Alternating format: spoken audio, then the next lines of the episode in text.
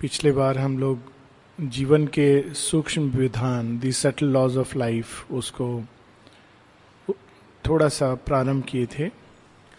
उसमें particularly last time हम लोगों ने एक जो विधान पढ़ा था द पावर ऑफ़ इमेजिनेशन किस प्रकार से कल्पना की शक्ति का हम लोग ना केवल सही उपयोग नहीं करते हैं, हम लोग दुरुपयोग करते हैं। माता जी एक जगह लिखती हैं we are always surrounded by the things that we think of हम लोग इस चीज़ को नहीं देख पाते हैं। और बहुत बार ये चीज़ें हम लोग मज़ाक मज़ाक में ले लेते हैं, बिना उसको, उसका उचित महत्व दिए हुए। हम लोग तो बाहर से देखते हैं कि हम लोग तो उन चीज़ों से सराउंडेड हैं जो हमको बाहर दिख रही है। लेकिन बाहर की परिस्थितियाँ भी हमारे इनर बीइंग से निर्धारित होती हैं। एक नई चीज़ माता जी बताती हैं। अक्सर हम लोग जब परिस्थिति हमारी ठीक नहीं होती है तो हम या तो बाहर की किसी चीज़ को ब्लेम करते हैं या भगवान को ब्लेम करते हैं।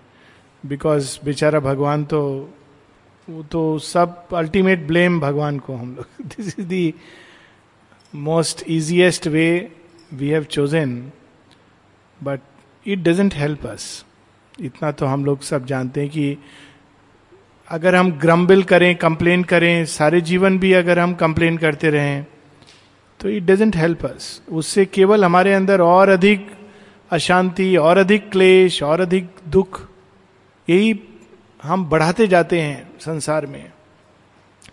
किस काम के लिए आए हैं? भग, भगवान की ये जगह को भगवान की आनंद स्थली बनाने के लिए।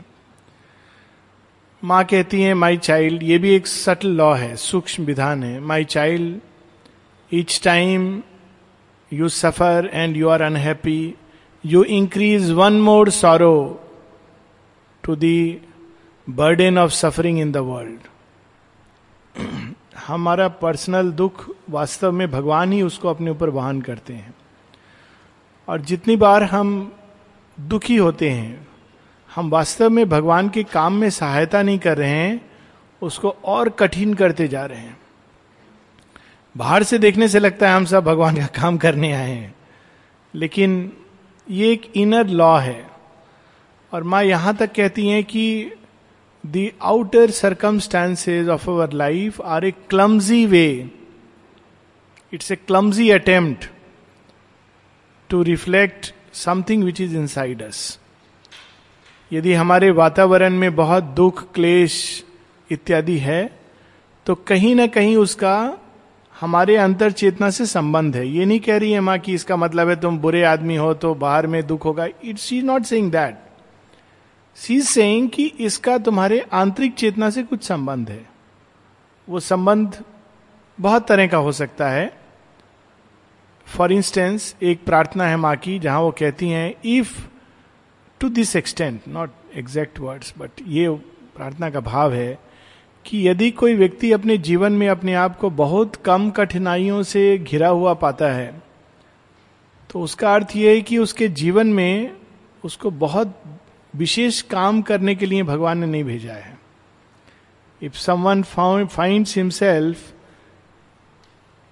not surrounded by difficulties, it means the mission you have entrusted him is very small in a limited circle of already prepared men of goodwill.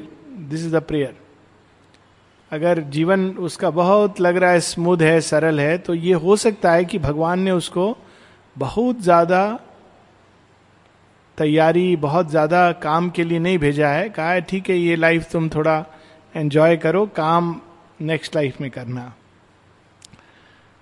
ऐसे जो अंदर गीता में भी श्री श्री अरविंद बताते हैं कि किस प्रकार से भगवान भक्त के साथ क्या विधान चलाते हैं। बोलते हैं कि जहाँ भक्त को तैयार होना है काम के लिए, वो वहाँ उसको नेचुरल लॉ ऑफ़ इवोल्यूशन उसके थ्रू ले जाने दे, जाते हैं। लेकिन उनका हाथ हर एक क्रूशियल मोमेंट पर महसूस होता है। इसका टिपिकल एग्ज़ाम्पल है पांडवों का जीवन। नेचुरल लॉ युधिष्ठिर एक छोटा सा गलती करते हैं, तेरह साल वनवास।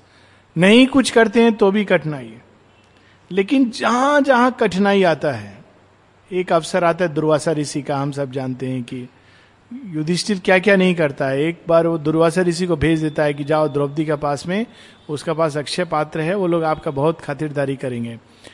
प्रेस करके भेजता है, लेकिन मन में उसके दुर्भाव छिपा हुआ है।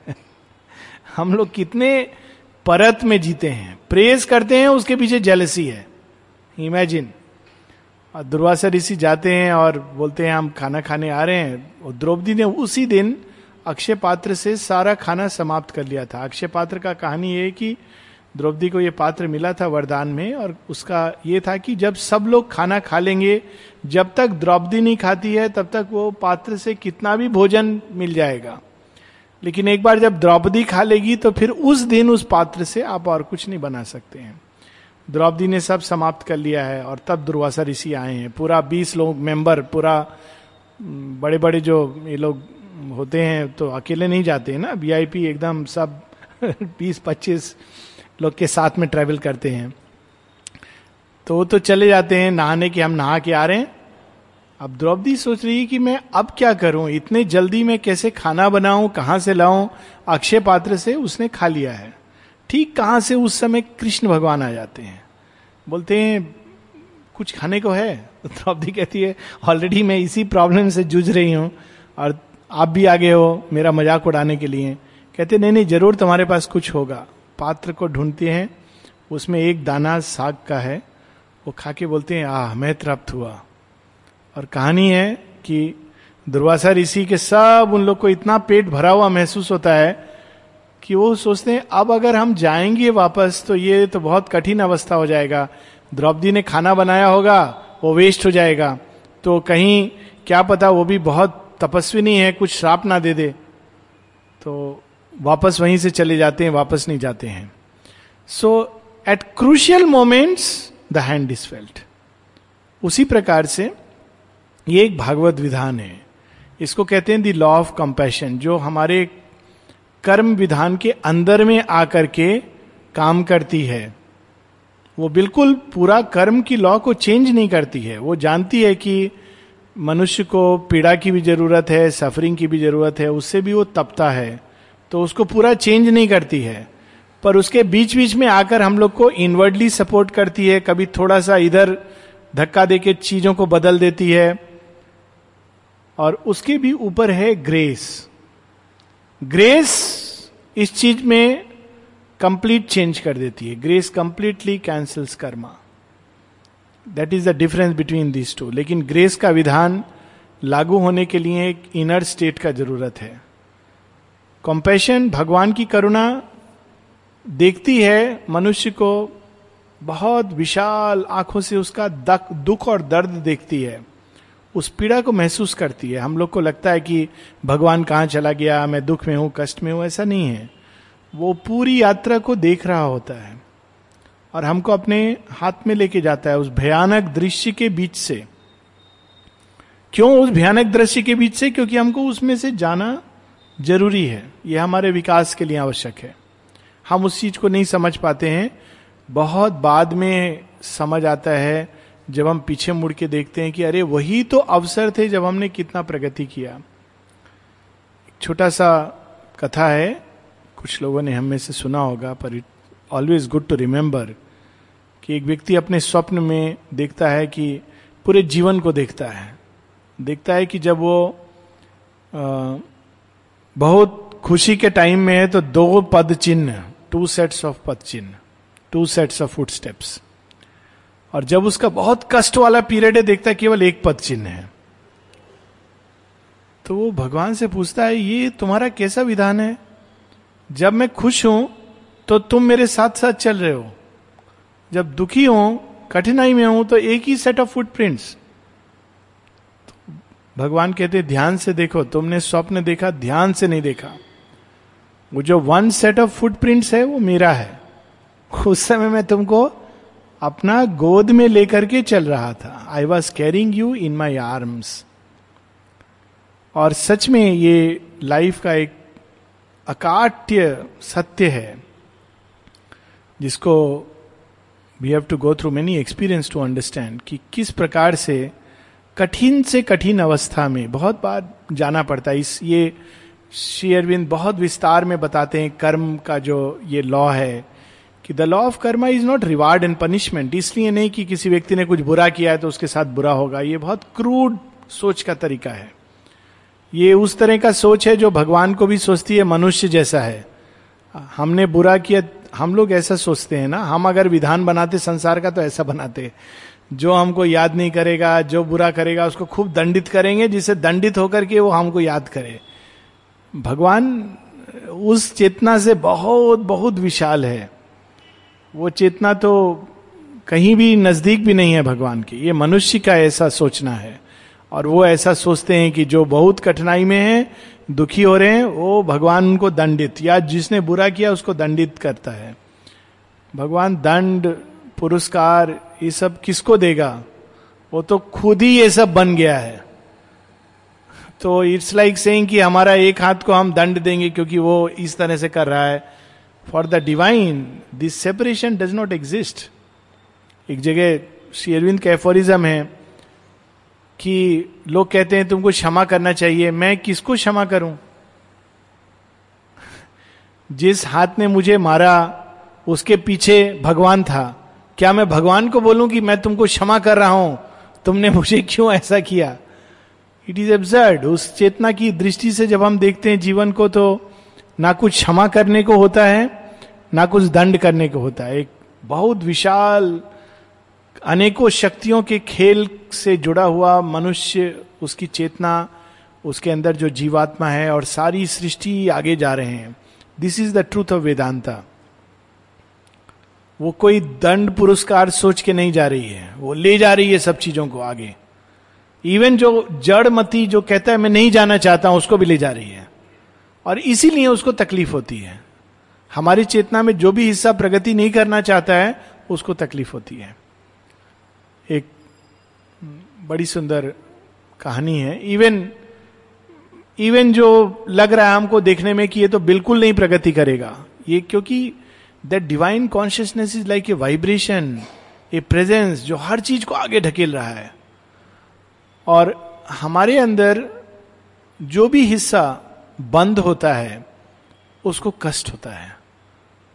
बहुत सुंदर कहानी है कि एक कैसे बहुत सारे चिड़िया जो नदी के बहुत पास उड़ते थे और उनमें से एक ऊँचा उड़ना चाहता है। और जब वो ऊँचा उड़ना चाहता है तो उसको कितने कितने प्रकार के कष्ट, समाज समाज कहता है कि तुम गलत कर रहे हो, ये सब बेकार का बात है। और हर कष्ट को लेकर के, हर चीज़ को तोल कर वो फिर भी कहता है, नहीं I want to fly high तो एक प्रकार से ये हमारी सिंसेरिटी का भी टेस्ट होता है। हाउ वी टेक इट जब भी कोई कठिनाई आती है। और सबसे बड़ा इन सब चीज़ों के बीच में, क्योंकि संसार जिस तरह का बना है nobody can assure perfect safety for everyone ये उस दृष्टि से नहीं बनाया गया है। ये संसार को विकास के लिए बनाया माँ कहती है half your problems will be solve if you know that this world is created for progress not for happiness वो आनंद है इसके पीछे और वो आनंद प्रकट होगा जब हम तैयार हो जाएँगे। जब तक हम लोग तैयार नहीं है, तब तक it is meant for progress progress अच्छे चीज़ से भी होता है प्रोग्रेस बुरे चीज़ से भी होता है। It is all a question of हम किस मनोवृत्ति से किसी भी चीज़ को लेते हैं। और वहाँ माँ कहती हैं, एक और सूक्ष्म विधान हम लोग के सामने प्रकट करती हैं the power of right attitude सही मनोवृत्ति अगर हमारे अंदर हो तो क्या लागू होता है? क्या होने लगता है? इसको हम लोग पढ़ेंगे। लास्ट टाइम हम लोग पावर ऑफ़ इमेजिनेशन पढ़े थे। ये माँ के कलेक्टेड वर्क्स वॉल्यूम थ्री से है। पावर ऑफ़ राइट एटीट्यूड पहले माँ प्रश्न करती हैं is it really the best that always happens हम लोग कहते हैं, जो कुछ होता है अच्छा होता है। जो कुछ होता है वो भगवान का संकल्प है। वास्तव में इसको अगर हम लॉजिकली थोड़ा और आगे ले जाएँगे तो जितना भी संसार में क्रूरता है, हम बोलेंगे it is mother's will it is not true everything that happens is not the expression of divine will in this earth क्योंकि अर्थ अभी पूरी तरह भगवान के, भगवान का इस अर्थ पर पूरा आधिपत्य नहीं है। इसीलिए शेयरविंद एक जगह बोलते हैं कि heavens we have conquered but not this earth और इसका बड़ा सिंपल लॉजिक है, अगर हम लॉजिकल माइंड से सोचें, वास्तव में अगर मेटीरियल वर्ल्ड पूरी तरह भगवान ने कॉन्कर कर लिया है तो जब भगवान शरीर लेते हैं there is no need to leave it this world does not accept the divine matter does not accept the divine even जब भगवान इनकारनेशन लेते हैं, हर एक अवतार अवतार तो साक्षात भगवान है। पर जड़ तत्व एक समय के बाद और जो कुछ भी पृथ्वी का पार्थिव चेतना है, स्वीकार नहीं करती है। इट इज़ नॉट रेडी क्योंकि भगवान का जो आधिपत्य है, वो उस तरह का आधिपत्य नहीं है कि एक छड़ी लेकर भगवान बोलेंगे, देखो, मैं भगवान हूँ, चुपचाप मेरा बात सुनो। भगवान चाहते हैं कि एक एक तत्व फ्रीडम से उनको स्वीकार करे, क्योंकि he is the perfect ruler he does not impose his will he gives a secret compulsion और साथ में चाहते हैं कि प्रत्येक तत्व स्वेच्छा से बोले, हाँ, मैं केवल तुमको चाहता हूँ। वो चीज़ हर बार भगवान आकर के, लेकिन कुछ मनुष्य और उनके अंदर भी कुछ हिस्से, एक जगह शेयरविंद लिखते हैं सावित्री में hard is the world redeemer's heavy task the world itself is is adversary is enemies are the beings he came to save जिनको बचाने आते हैं, वही शत्रु रूप में सामने खड़े होते हैं। माता जी एक प्रार्थना में लिखती हैं कि कैसे वो देखती हैं कि सारा सृष्टि भगवान आते हैं और सारी सृष्टि उनके विरोध में खड़ी हो जाती है। और माँ कहती हैं कि वो सारी सृष्टि में देखती हूँ कि तुम्हारे विरोध में खड़ी हो जाती है और फिर suddenly I see that grace and everything changes and I knew the world is saved वो सब हमारे मनुष्य के अंदर रेजिस्टेंसेस सो so, जब तक ये मनुष्य का चेतना पार्थिव चेतना जड़ चेतना में रेजिस्टेंस रहेगा भगवान के विल के प्रति till then we cannot say that everything is the expression of divine will उस दृष्टि से देखने से हम कहेंगे पांडव के को पीड़ा देना भगवान का विल था, दुर्योधन को राज्य देना भगवान का बिल था, फिर भगवान आगे महाभारत क्यों करा रहे थे? There was no need of it but that is where Sri Aurobindo says this yoga is a battle inward and outward बहुत सारे शक्ति हैं, हमारे अंदर भी, बाहर भी। दुर्गा स्त्रोत में क्या कहते हैं? हे माँ, हमारे अंदर के रिपुओं को निर्मूल करो और बाहर की बाधाओं को दूर करो। Even divine has to struggle so यहाँ माँ कह रही है is it really the best that always happens it is clear that all that has happened had to happen it could not be otherwise by the universal determinism it had to happen माँ कहती, केवल हम इतना कह सकते हैं कि जो होना था, वही हुआ. इट हैड टू हैपन लेकिन किस चीज़ के आधार पर? वैश्य प्रकृति के विधान के आधार पर, भागवत विधान के आधार पर नहीं, वैश्य प्रकृति का अपना विधान है। But we can say so only after it is happen for the problem of the very best that can happen is an individual problem whether the individual be a nation or a single human being and all depends upon the personal attitude जो best हुआ उससे और बेहतर हो सकता था उससे और बेहतर हो सकता था उससे और बेहतर हो सकता था। लेकिन यह क्यों हुआ? क्योंकि उससे बेहतर से बेहतर होने के लिए हमारे अंदर उससे बेहतर से बेहतर मनोवृत्ति होना चाहिए। सो so, माँ कहती it is a question of हम किस चेतना की अगर हम उच्चतम अवस्था में हैं तो उस उच्चतम विधान को हम धरती के साथ कांटेक्ट में ले आते हैं। पर अगर हम उच्चतम अवस्था में नहीं है if you are not in the highest state then इस भौतिक प्रकृति का भौतिक विधान हमारे ऊपर लागू होता है इस चीज़ को माँ और विस्तार में समझा रही हैं if in the presence of circumstances that are about to take place you can take the highest attitude possible. That is, if you put your consciousness in contact with the highest consciousness within reach, you can be absolutely sure that in that case, it is the best that can happen to you. जब पूरी सृष्टि उच्चतम अवस्था में रहेगी तो पूरी सृष्टि में उच्चतम संकल्प स्थापित होगा। लेकिन माँ कह रही है, ग्रुप या राष्ट्र या मनुष्य, वो जिस अवस्था में रहते हैं, उस अवस्था का विधान लागू होता है। अगर उच्चतम अवस्था में है तो the highest state will manifest इसके बहुत सारे एग्ज़ाम्पल मैंने अपने लोगों के लाइफ में देखे हैं। अपने लाइफ में भी, हम सबने देखे होंगे। पर एक जो रियल स्टोरी सब मैं रियल एग्जाम्पल्स बता रहा हूँ। एक जो रियल स्टोरी है उपहार सिनेमा में फ़र्स्ट डे फ़र्स्ट शो था बॉर्डर फ़िल्म का। बॉर्डर फ़िल्म में बहुत सारा इट्स सिर्फ़ वार इंडो पाक वार का कहानी है। रियल स्टोरी है वो भी। और फ़र्स्ट डे फ़र्स्ट शो में आग लग गया था सिनेमा हॉल में।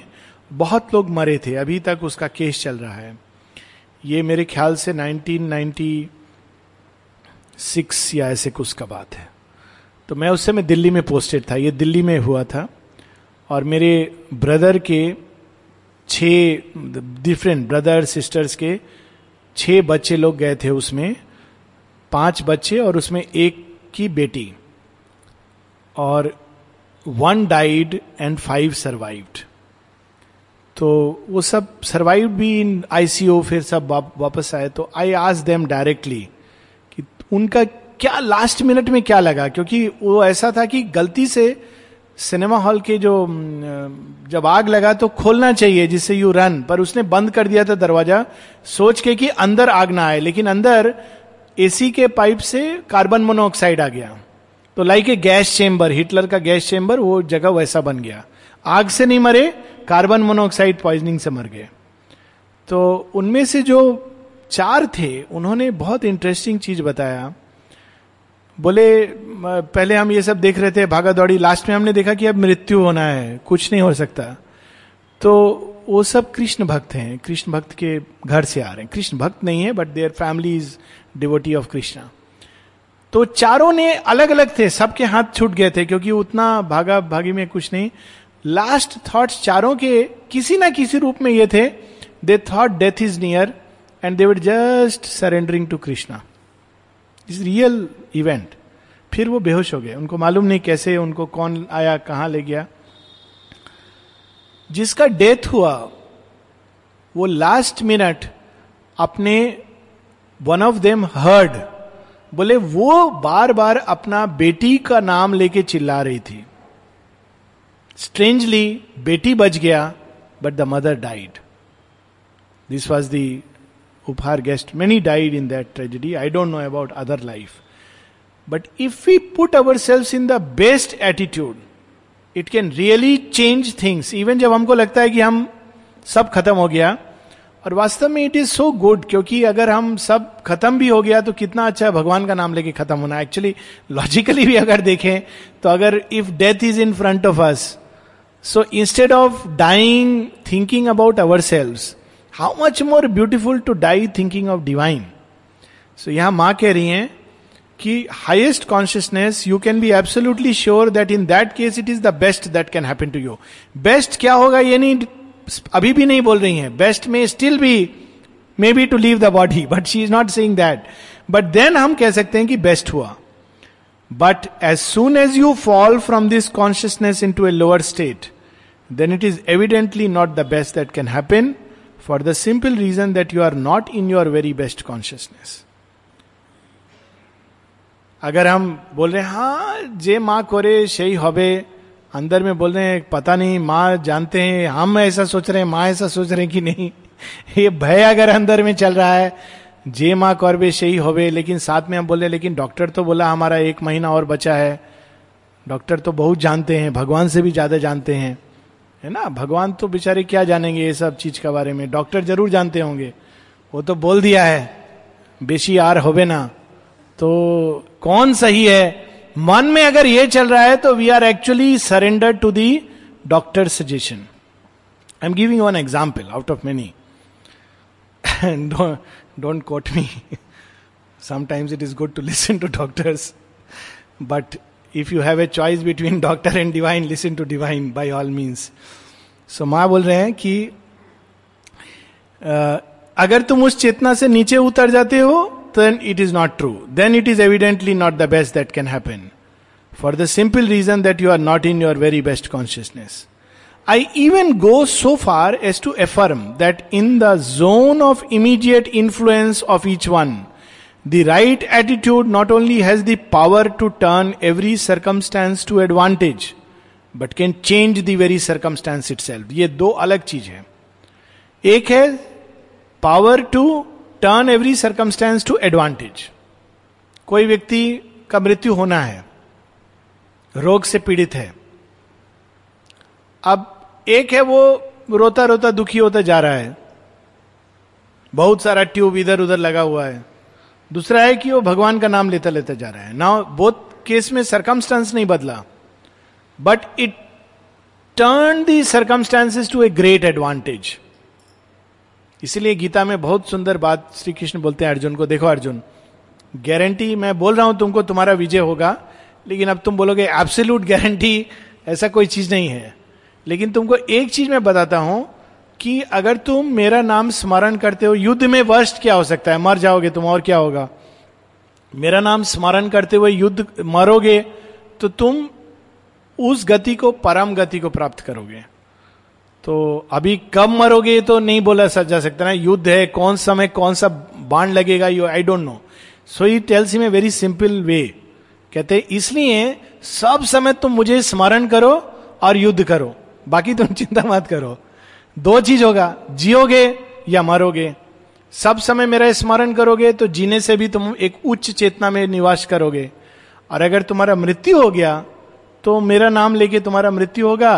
Still you will go to the highest state तुम परेशान क्यों हो रहे हो? So it is simple logic that remember the divine at all times लेकिन माया कह रही है कि even the circumstances can change not always but it is possible that the circumstances can change for instance when a man comes to kill you अभी हम लोग इतना सारा हुआ टेररिस्ट अटैक ये सब, इतना डिबेट डिस्कशन हुआ but nobody did this study कि उस समय क्या मनोवृत्ति, क्या अवस्था, माँ कहती हैं even if somebody comes to kill you if you remain in the ordinary consciousness and get frightened out of your wits he will most probably succeed in doing what he came for अगर कोई बंदूक लेके सामने खड़ा है, आप निहत्ते हो, क्या करना है? First aid first aid is remember the aid आपका अंदर अगर सही मनोवृत्ति है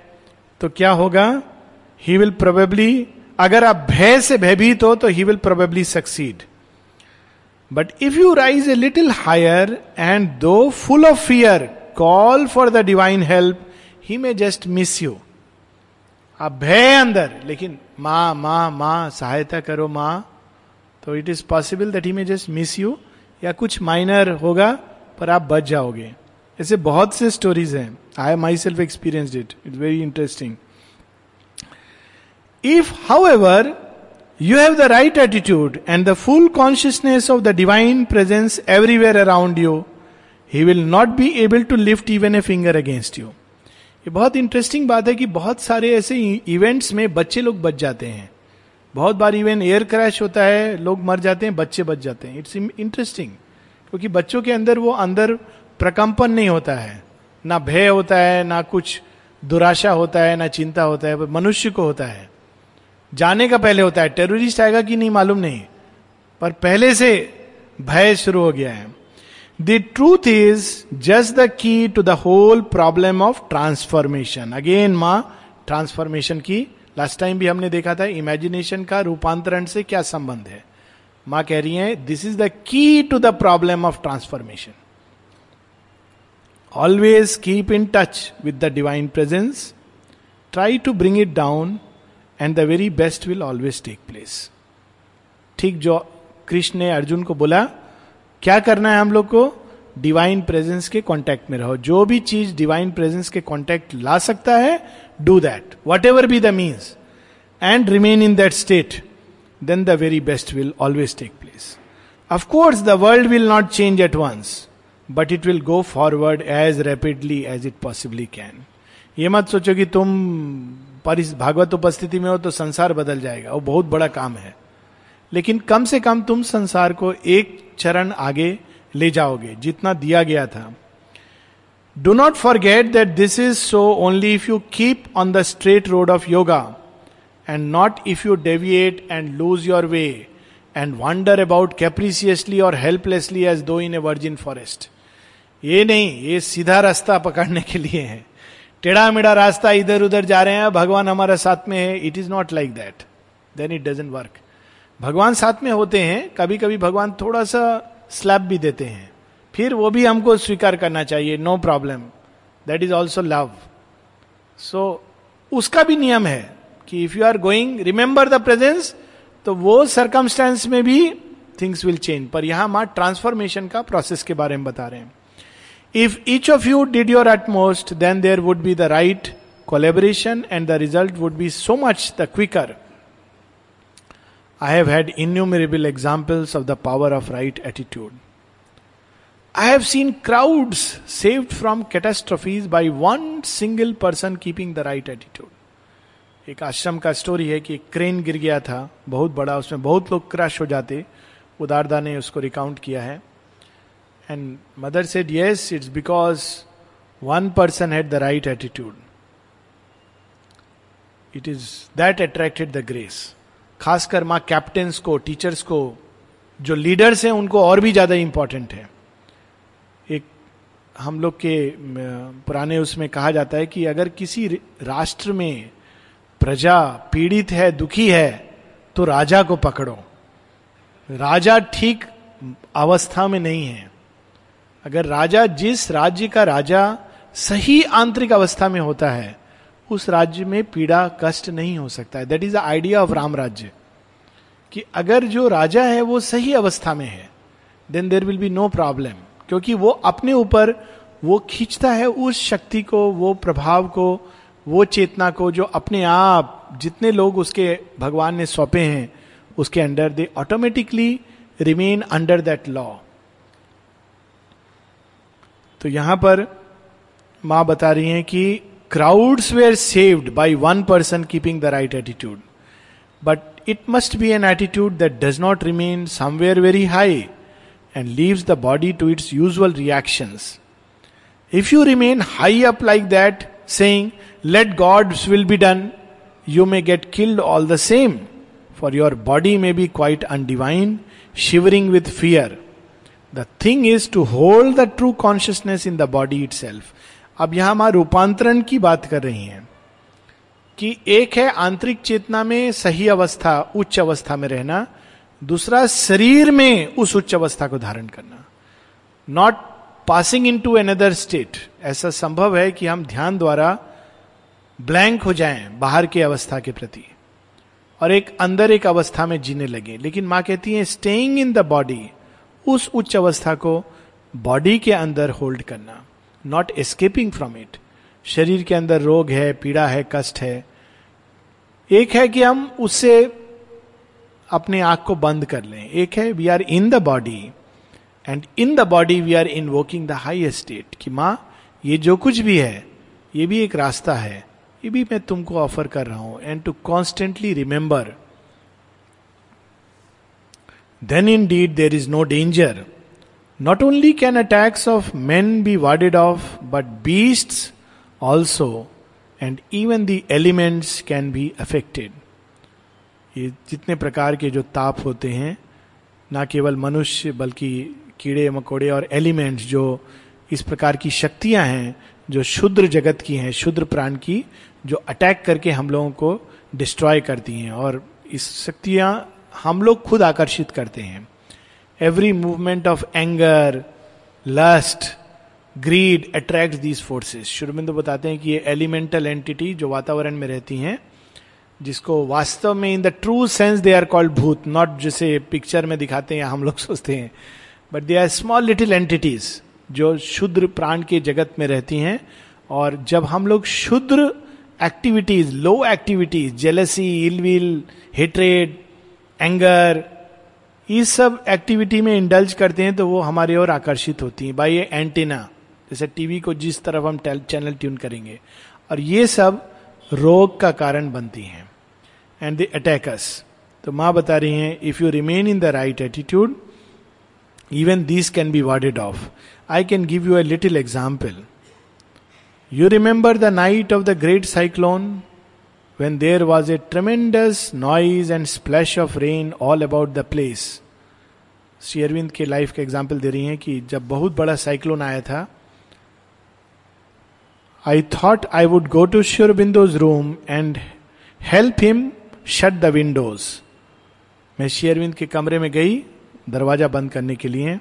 I just open his door and found him sitting quietly at his desk writing Sri Aurobindo को मैंने देखा, बाहर पूरा स्टॉर्म चल रहा है और वो डेस्क पर लिख, बैठ करके लिख रहे हैं।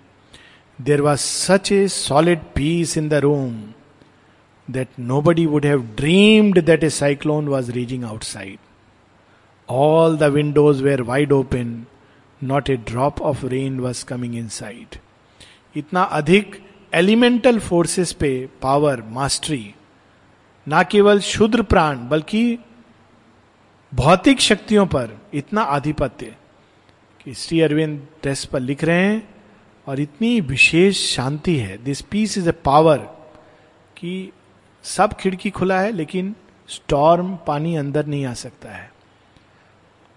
कितने बार जब गोलकुंड का एक स्टोरी है कि गोलकुंड में जब काम कर रहे थे तो बहुत बादल घिर आए, और एकदम लग रहा था कि अब बारिश बहुत ज़ोर से होने वाला है। तो लोगों ने माँ को कहा कि ये काम तो आज ही खत्म होना है। बारिश होने से बहुत प्रॉब्लम हो जाएगा, बहुत सारे डिले हो जाएँगे। तो माँ ने जाके श्री अरविंद को बताया, श्री अरविंद, देखते हैं खिड़की के बाहर की बहुत सारे क्लाउड्स हैं। बोलते ओ कुछ बोले नहीं। And the cloud stayed no rain after the whole work was over then it rained heavily and then rain was required क्योंकि पानी डालने का काम था जो कॉन्क्रीटिंग के ऊपर it stayed like that is a power over elements और माँ कह रही है कि इट इज़ पॉसिबल ये इसके लिए बहुत रूपांतरित होने का ज़रूरत नहीं है माँ कहती it is possible for an individual to realise it in one own life कि इवन एलिमेंट्स के ऊपर one can have such a power by being in the highest state of consciousness this is the power of right attitude